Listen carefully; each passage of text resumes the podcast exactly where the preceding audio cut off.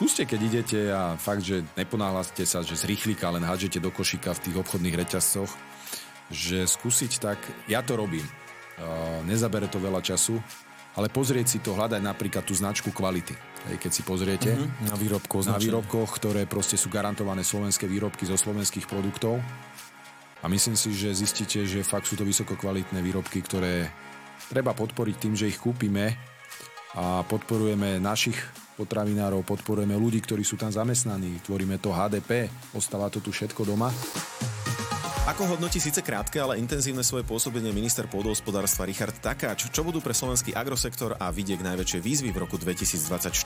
Nájde si minister pôdohospodárstva aj čas na trávenie vianočných sviatkov? Tak na tieto aj ďalšie otázky nám dnes odpovie minister pôdohospodárstva a rozvoja vidieka Slovenskej republiky, pán Richard Takáč. Vítajte v štúdiu. Ďakujem veľmi pekne za pozvanie. Sme veľmi radi, že v tomto predvianočnom zhone, ale hlavne tej nápetej ešte práci, lebo tá ešte je dosť dôležitá. Ešte aj teraz po tom podcaste idete na tzv. Nočnú službu do parlamentu.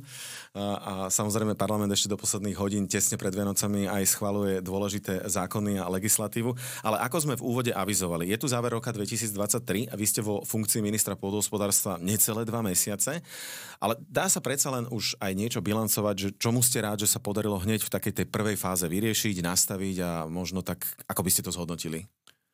Tak ako ste správne povedali, ideme ešte potom mať nočnú šichtu do parlamentu, lebo schvaľuje sa v zásade aj najdôležitejší dokument, zákon. Hej, to je štátny rozpočet na budúci rok.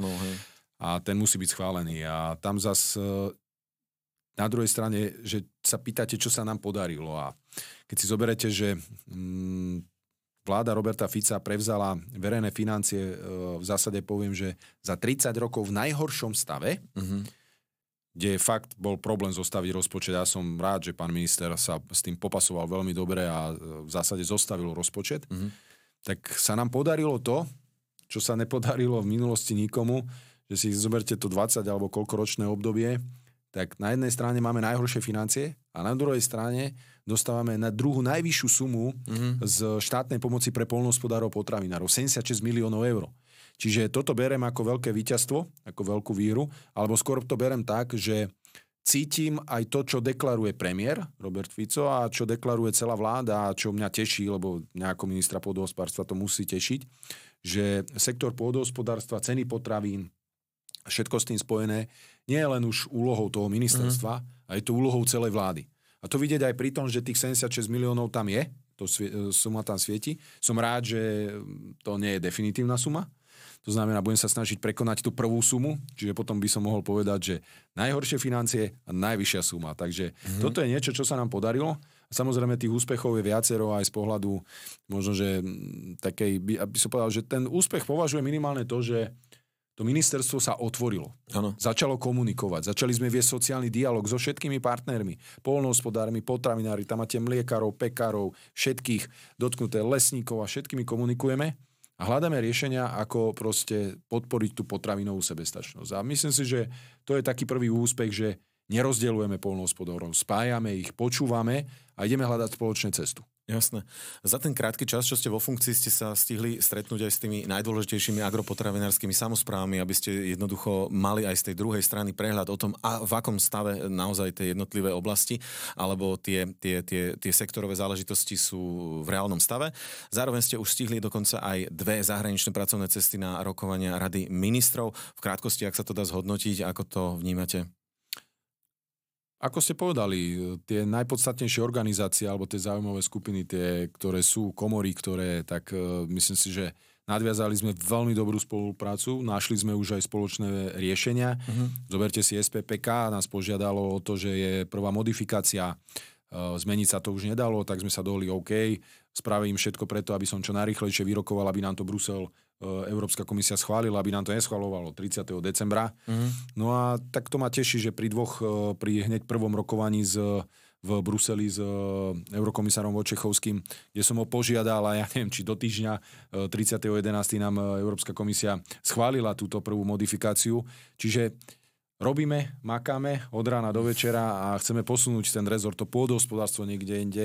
Chceme proste apelovať na spotrebiteľov, aby nakupovali čo najviacej slovenských výrobkov, kvalitných slovenských výrobkov. A to je cieľom a myslím si, že tých úspechov postupne pevne verím, že keď budeme takto, ako robíme, sa príde o mnoho viacej. A myslím si, že za tak krátky čas sa nám podarilo už dosť vecí a to ja veľakrát, takže večer prídem domov a si tak spomeniem na tie všetky stretnutia a tie veci, ktoré za deň riešim, tak mám niekedy pocit, ako keby to trvalo týždeň, ale to trvalo len jeden deň. Zrýchlika, jasné.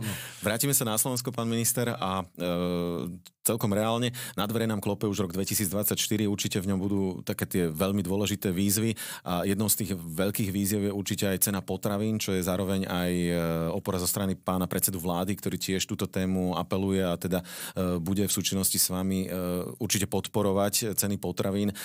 Okrem tých ceny potravín, teda čo ešte také ďalšie považujete za teda priority?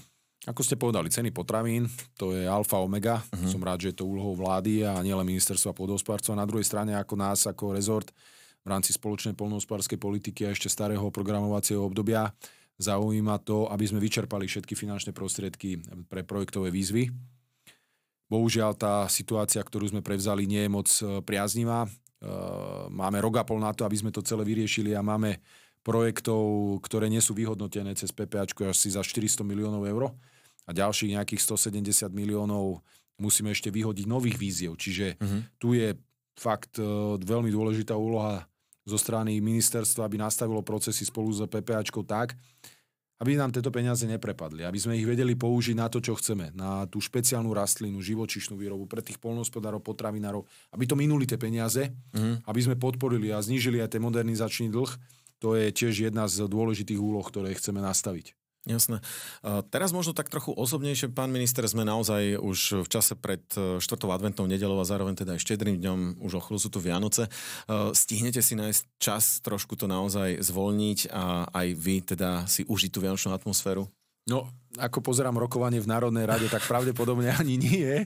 Viete čo, predvídavo som nakúpil nejaké potraviny ešte dopredu minulý týždeň a mám pocit, že som aj dobre spravil. Trvanlivejšie. Také trvanlivejšie niektoré, hlavne také tie mlieko a všetko možné, áno, že nejaké mäso a tak ďalej.